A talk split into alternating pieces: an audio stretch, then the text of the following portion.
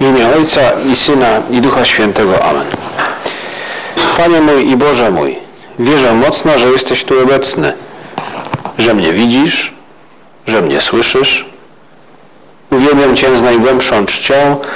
Proszę Cię o przebaczenie moich grzechów i o łaskę owocnego przeżycia tego czasu modlitwy. Matko moja niepokalana, święty Józefie, Ojcze i Panie mój, Aniele stróżu mój, wstawcie się za mną. Na samym początku naszej modlitwy zwróciliśmy się przed chwilą do świętego Józefa, którego uroczystość obchodziliśmy dopiero co. Jest on naszym patronem, jest też dla nas przykładem człowieka, który żył blisko Boga, blisko Chrystusa. Był tym, który doświadczał obecności Boga blisko siebie, ale też tym, który go jakby wypatrywał, wpatrywał się, trzymał go w ręku, w dłoniach, opiekował się nim. I możemy właśnie o to poprosić na samym początku naszej modlitwy, poprosić świętego Józefa, żebyśmy potrafili, tak jak On, być blisko Chrystusa. Pomóż nam święty Józefie wykorzystać dobrze ten czas Wielkiego Postu.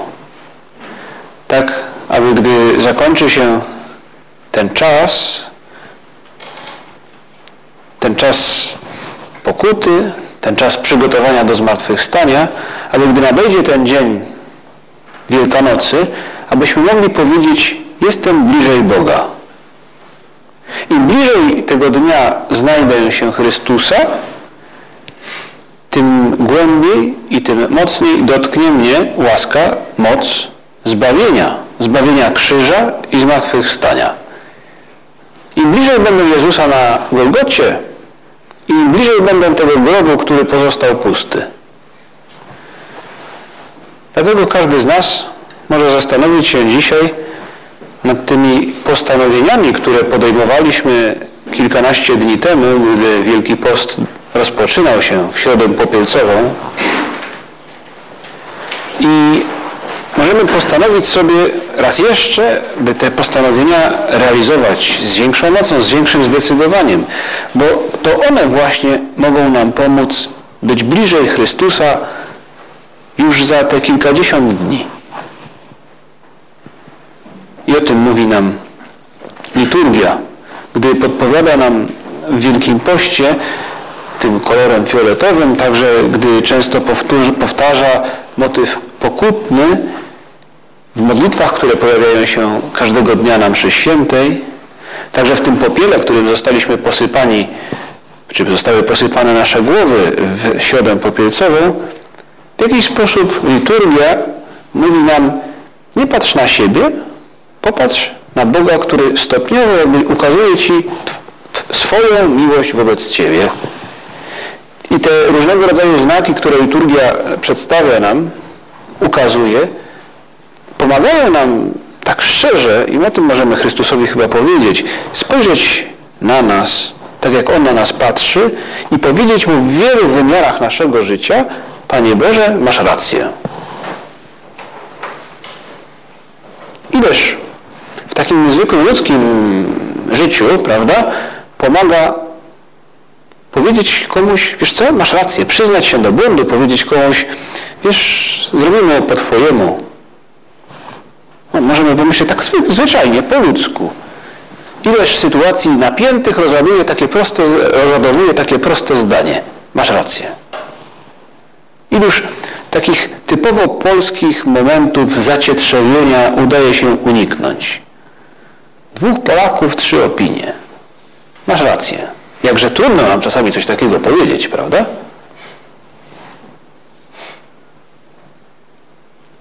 Panie Boże, masz rację. I każdy z nas może pomyśleć o tych sytuacjach, w których trochę idzie własną ścieżką i może właśnie te nasze postanowienia sprzed tych kilkunastu dni idą właśnie w tym kierunku, by Panu Bogu powiedzieć właśnie tak. Panie Boże, masz rację. Te znaki liturgiczne nas budzą, tak jak budziły różnego rodzaju znaki, a szczególnie jeden konkretny znak mieszkańców Niniwy. Pojawił się tam Jonasz. Jonasz, który przemierza miasto i głosi nawrócenie. Bez niego Niniwa zostałaby zniszczona. Ale ten znak, który oni zauważyli, wykorzystali. Bóg powiedział do Jonasza w ten sposób, wstań, idź do Niniwy, wielkiego miasta i głosi upomnienie, które ja ci zlecam. I Jonasz poszedł i głosił. Było, była Niniwa miastem rozległym na trzy dni drogi. I wobec tego znaku mieszkańcy Niniwy zareagowali. Co więcej, wydaje się, że niepotrzebne było nawet trzy dni, bo po już pie, po pierwszym dniu, tak przynajmniej opisuje to Księga Jonasza, mniej więcej możemy tak to rozumieć, uwierzyli mieszkańcy Niniwy Bogu. Ogłosili post i przyoblekli się w wory od najstarszego do najmłodszego. Oni reagują, słyszą i reagują. Potrzebowali swego rodzaju budzika, kogoś, kto ich obudzi. A my właśnie mamy te różnego rodzaju znaki, które liturgia nam podsuwa. Od kolorów, po popiół, po modlitwę, a także po teksty, które liturgia podsuwa nam każdego dnia, tak bogato jakby ozdobione są wszystkie dni Wielkiego Postu. I dziś i jutro także liturgia podsuwa nam e, temat, temat, który jest obrazem kontrastowym. Dwie sytuacje. Dwa oblicza i dwa spojrzenia. Bo to historia o biedaku czy łazarzu i bogaczu. W taki sposób jakby taka mizeria ukazuje się na mizeria z jednej strony materialna, z drugiej strony duchowa. Żył pewien człowiek bogaty, który upierał się w purpurę i bisior i dzień w dzień ucztował wystawnie. U bramy jego pałacu leżał żebrak pokryty wrzodami imieniem Łazarz. Pragnął on nasycić się odpadkami ze stołu bogacza, a także psy przychodziły i lizały jego wrzody. Tak mm, Ewangelia świętego Łukasza opisuje nam tę historię, to preludium do tego, co wydarzy się później już y, po, y, po sądzie, po, na końcu świata, gdy trafili jeden i drugi na łono Abrahama. I żebrak, i, i, i żebrak, i łazarz, i bogacz. Jeden uzyskał nagrodę, drugi znalazł się w piekle. Wiemy, jak ta historia się toczy, ale to, ten obraz tych dwóch postaci może nam dzisiaj posłużyć, aby zastanowić się, w jaki sposób ja mogę być kimś, kto zbliży się do Boga. Co takiego miał w sobie ten biedak, ten łazarz, że przeżył swoje życie tak, by znaleźć się przed obliczem Boga Najwyższego. Czym różniły się ich spojrzenia? Z jednej strony Łazarz, Łazarz w tym tekście jest kimś, kto ma imię. Bogacz nie posiada imienia, jest kimś anonimowym. I tak, gdy czytamy tę historię, w gruncie rzeczy każdy z nas pała swego, no pała może za dużo powiedziane, prawda, ale odczuwa pewnego rodzaju sympatię dla Łazarza. Nie można tego powiedzieć o bogaczu. Bogacz jest kimś antypatycznym, kimś, kto jest daleki, z kim nie chcemy mieć nic do czynienia. Łazarz jest kimś, to ma bardzo określoną jakby postawę, sytuację, rysy z kimś, kto znajduje się u bram pałacu bogacza. Bogacz jest kimś całkowicie anonimowym, zaślepionym swoim grzechem. Możemy pomyśleć, opisuje tutaj święty Łukasz w tej historii bogacza, który ubiera się w purpurę i bisior i dzień w dzień ucztował wystawnie. Możemy pomyśleć, może bardziej z filmów, prawda? Znamy historię takie z jakiejś komedii przerysowanego kiczu. Kicz, który jeszcze jest prze, przerysowany. Ktoś, kto afiszuje się swoim bogactwem. Był taki kiedyś taki film, który opisywał historię rosyjskiego mafioza, który na swoim ślubie wjechał złotym samochodem. Można sobie wyobrazić właśnie taki kicz na kiczu. Ktoś, kto się afiszuje, afiszuje, afiszuje, pływa i okazuje bogactwo, jestem królem życia. Być może kimś takim właśnie był ten człowiek bogaty, o którym mówi święty, Jura, święty, święty Łukasz, człowiek bez imienia. I możemy pomyśleć, jakie było jego spojrzenie. Co znajdowało się za tym spojrzeniem i co znajdowało się za spojrzeniem tego łazarza, który otrzymał nagrodę. to co nas odpycha w bogaczu, to to, że jego spojrzenie jest puste. I nie chodzi tylko o to, że jest Bóg bogaty, bo przecież znamy historię ludzi biednych, może, których spojrzenie także jest puste, bo jest skoncentrowane na samym sobie, bo jest to spojrzenie, które oszukuje. Spojrzenie, które nie szuka dobra tego, z kim rozmawia. Pamiętam kilka lat temu spotkałem dwóch ludzi w dwóch różnych momentach tego samego dnia. Spotkałem jednego człowieka, który poprosił mnie, zatrzymał i zapytał, czy mógłbym mu kupić coś do jedzenia. I spojrzałem w tę twarz, można powiedzieć, no mógł mnie oszukać. Ale była to osoba, z której twarzy widać było szczerą potrzebę. Nie był to ktoś obdarty, po prostu widać ktoś potrzebujący. I faktycznie pomyślałem, dobrze, wejdziemy do piekarni, która stała obok i kupiłem mu kanapkę. Ale to był człowiek, który podziękował, spojrzał mi prosto w oczy i oddaliliśmy się. Ale tego samego dnia w metrze spotkałem innego człowieka, który również wydawał się potrzebujący. To człowiek, który szedł przez wszystkie wagony metra na kolanach, wykrzykując z prośbą o pomoc.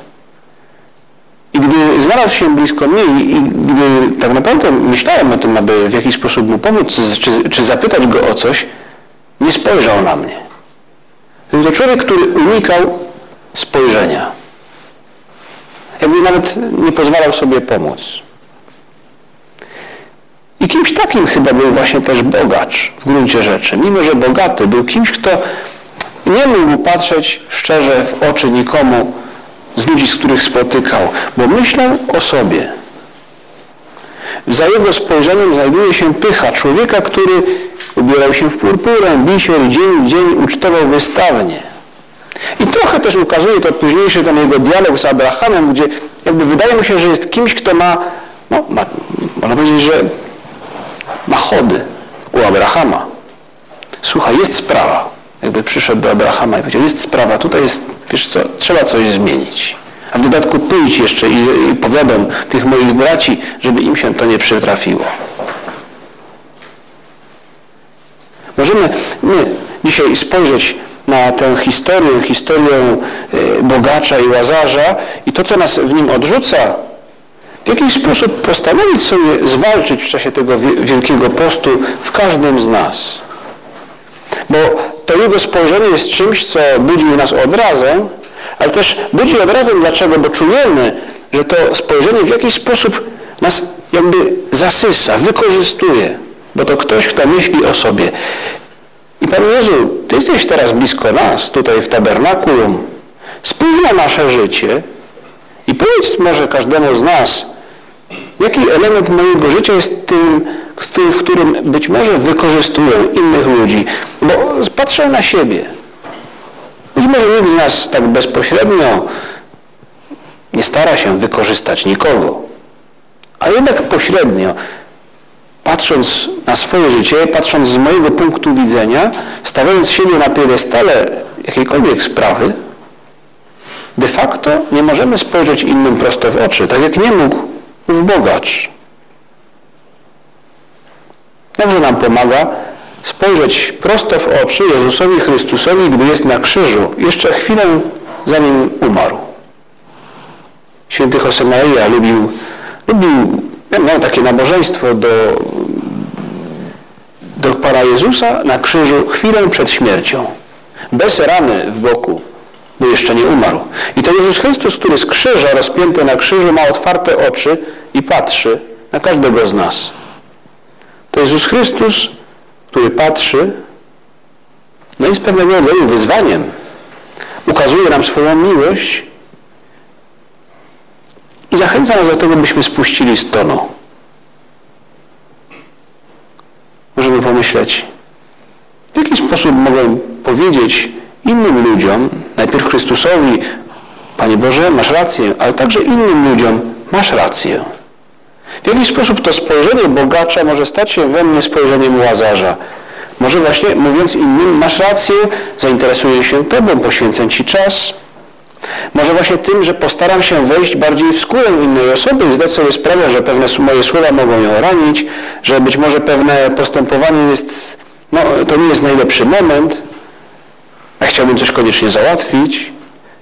Wejść w skórę innej osoby, to zdać sobie sprawę, co jest dla niej ważne, na czym jej zależy i spróbować może wyrządzić jej jakąś przysługę. Z drugiej strony, tak patrzy Łazarz. On zdaje sobie sprawę z tego, co dzieje się wokół niego i za to też otrzymuje nagrodę. A za spojrzeniem bogacza znajduje się próżność i pycha. I być może w naszym życiu także znajdują się te elementy próżności, które jakby maskują pozorami wewnętrzną pustkę, tak jak jest w historii bogacza. Gdy interesuje nas nasza wygoda, nasz wygląd i wiele innych spraw. Moje ja, którym się nasycam, w którym błyszczę, pewnego rodzaju powierzchowność. Także w relacjach z innymi ludźmi możemy zastanowić się, czy czasem nie zdarza nam się w relacjach z innymi ludźmi zapomnieć o czymś ważnym dla nich. Chociażby nawet czasami imienia, prawda? Gdy ktoś, rozmawiamy z kimś po raz pierwszy, ktoś się nam przedstawia, jakby mijamy go jakby był no właśnie przechodniem. I następnym razem, jakże czasem kosztuje nas przypomnieć sobie imię. Są ludzie, którzy mają ku temu wyjątkową skłonność, mimo że się starają. Ale jakże często tego typu rzeczy, czy coś o kim wspomina nam jakiś przyjaciel, znajomy, zapomniamy, że to miało miejsce, że to się wydarzy, pytamy go raz po, po raz kolejny. Oto swego rodzaju próżność, która nie jest może próżnością człowieka, który dzień w dzień ubiera się w bisior, ale jest skupieniem się na swoich sprawach, które sprawiają, że nie możemy spojrzeć innym prosto w oczy. Albo pycha. Pycha, jak mówi e, ewangelista o naszym bogaczu, to człowiek, który ubiera się jakby był kimś, a w rzeczywistości jest żałosną, taką żałosną marionetką swojej pychy. Możemy pomyśleć o kimś takim typowo antypatycznym, kto nosi właśnie wysoko głowę, wznosi wysoko głowę, patrzy na innych z góry. Niektórzy zarzucają ten styl mieszkańcom stolicy. Można by zrobić może małą ankietę wśród obecnych prawda? szczególnie tych z podwarszawskich miejscowości, różnego rodzaju, no właśnie, w jaki sposób ktoś kiedyś na nich spojrzał, bo są, moglibyśmy tu wymienić całą serię okolicznych miejscowości. Ale każdy z nas gdzieś w sobie jakąś pychę posiada. Święty Josemaria e, w Bruździe, w swojej książce, drugiej swojej książce, opisuje bardzo szeroko różnego rodzaju przykłady, które moglibyśmy rozważyć każdy z nas na swoją rękę, aby w tym Wielkim Puście coś z tej pychy być może zauważyć, zlikwidować, powalczyć, aby móc spoglądać innym dużo szczerzej w oczy. Pozwól, że przypomnę Ci między innymi kilka oczywistych oznak braku pokory, a więc pychę. Myśleć, że Twoje czyny i słowa są lepsze niż to, co mogliby uczynić lub powiedzieć inni. Pragnąć, aby zawsze wyszło na Twoje. Dyskutować bez racji lub kiedy ją masz, nalegać z uporem czy w niewłaściwy sposób. Pogardzać punktem widzenia innych. Stawiać siebie za przykład w rozmowach. Usprawiedliwiać się, kiedy Cię upominają. I tak dalej.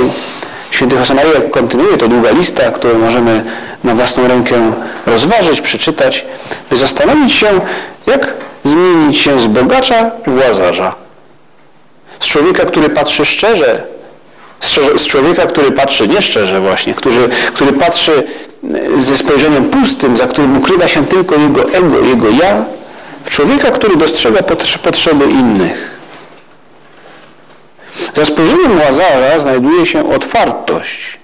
On zdaje sobie sprawę i cóż bardziej oczywistego w historii człowieka, który nie ma nic, nic nie posiada, zdany jest na łaskę innych ludzi. Dla niego każda osoba jest swego rodzaju darem, witając otwartymi ramionami.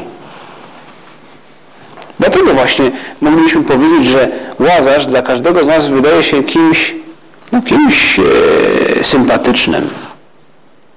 I tego rodzaju postawa wobec innych ludzi, tych, których mamy u siebie na uczelni, czy członków naszej rodziny, czy także ludzi, których przypadkowo czasem spotykamy, pewnego rodzaju otwartość, radość z tego, że z kimś się spotykam, ale także, że go słucham, że jestem wyczulony na to, czego ta osoba potrzebuje, e, jakiej postawy wobec e, siebie z mojej strony oczekuje, powoduje, że postawa Łazarza pomaga nam wyjść ze studni egoizmu.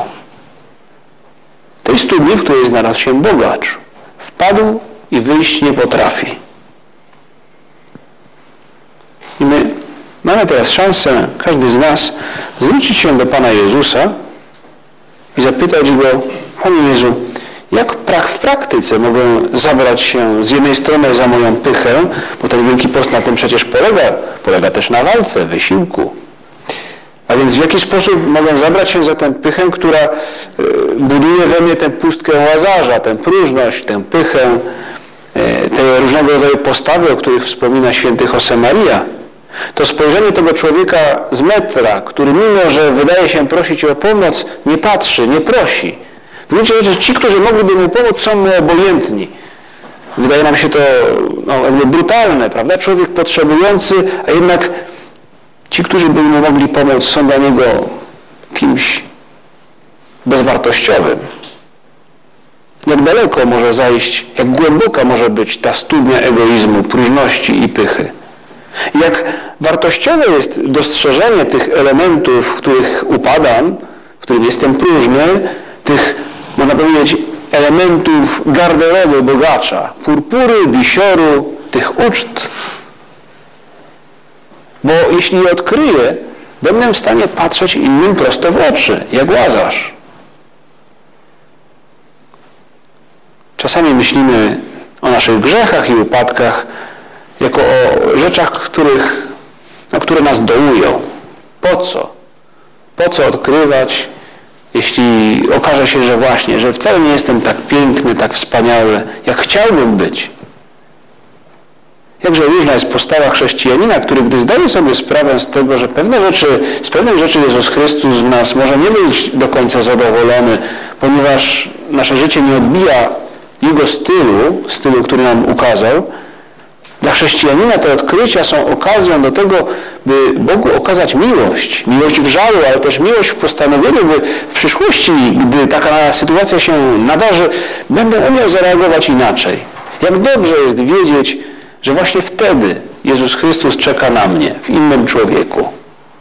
Bo będę potrafił poświęcić Mu czas, bo będę potrafił ugryźć się w język, gdy będę chciał chwalić się czymś, bądź szukać usprawiedliwienia w czymś, w czym usprawiedliwienia szukać nie potrzeba. Bo jest to moja pycha, która powstaje i mnie podgryza. Jak dobrze jest zobaczyć siebie w tym Bożym świetle, w którym staramy się to uczynić właśnie teraz, gdy Jezus Chrystus patrzy na nas i towarzyszy nam w Przenajświętszym Sakramencie. Ale to zbliżanie się do Boga w Wielkim Poście nie jest tylko walką, walką, można powiedzieć, z negatywnymi mm, zakątkami naszej duszy, tymi, które należy, należałoby wysprzątać, ale jest też walką o rzeczy dobre. To wspaniałe, piękne spojrzenie Łazarza możemy w sobie wyrobić nie tylko likwidując pychę, ale także starając się zachowywać jakby jak on, pozytywnie, zbliżając do innych ludzi. Święty Josemaria mówił często, że najlepszymi umartwieniami są takie, które umilają życie innym.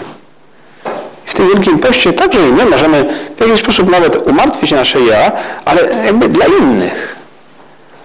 Możemy pomyśleć o czasie, który spędzamy na telefonie, zamiast czasami podnieść głowę i spojrzeć na innych, którzy są blisko nas.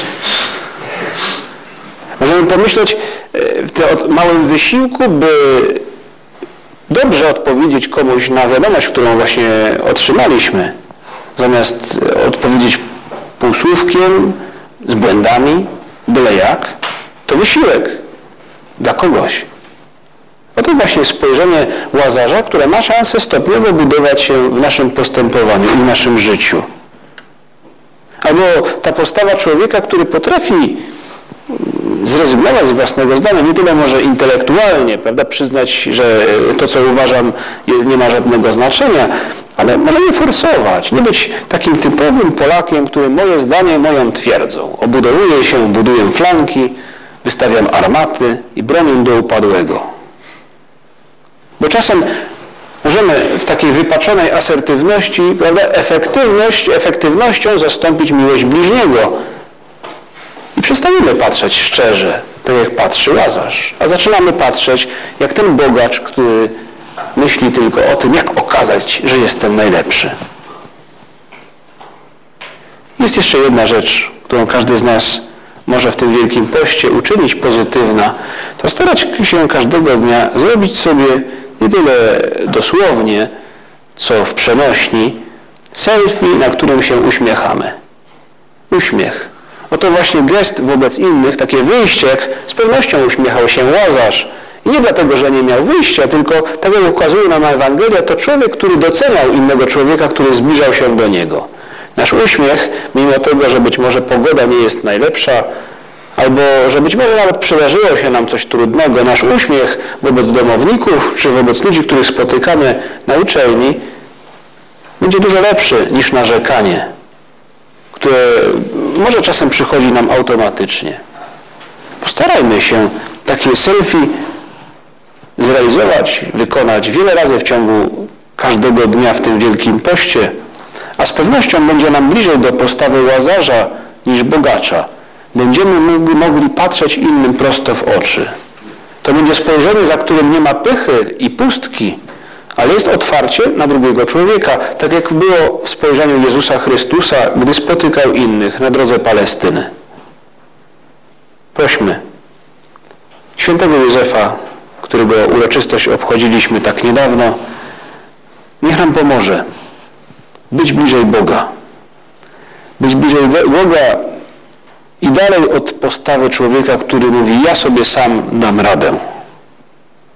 W ten sposób w nas, gdy pokonujemy w nas pychę, krzyż przestaje być dla nas znakiem hańby, a staje się znakiem nadziei. I tam właśnie, pod tym krzyżem i przy tym pustym grobie chcielibyśmy znaleźć się, Panie Jezu, blisko, blisko Ciebie. Twoją Matkę, która jest Matką tych, którzy pokutują i tych, którzy są pokorni, prosimy, Matko nasza, wspomagaj nas w tych pragnieniach i wspomagaj nas też w tych czynach. Matko nasza, Maryjo, módl się za nami. Dzięki Ci składam, Boże mój, za dobre postanowienia, uczucia i natchnienia, którymi obdarzyłeś mnie podczas tych rozważań. Proszę Cię o pomoc w ich urzeczywistnieniu. Matko moja niepokalana, święty Józefie, Ojcze i Panie mój, Aniele stróżu mój, wstawcie się za mną.